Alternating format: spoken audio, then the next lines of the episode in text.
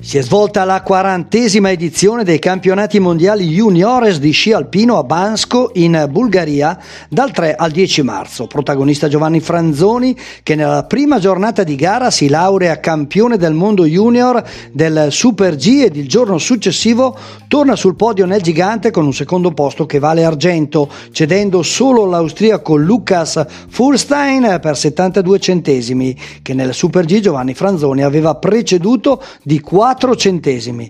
Grande soddisfazione per il diciannovenne azzurro di Manerba del Garda che compirà 20 anni il 30 marzo.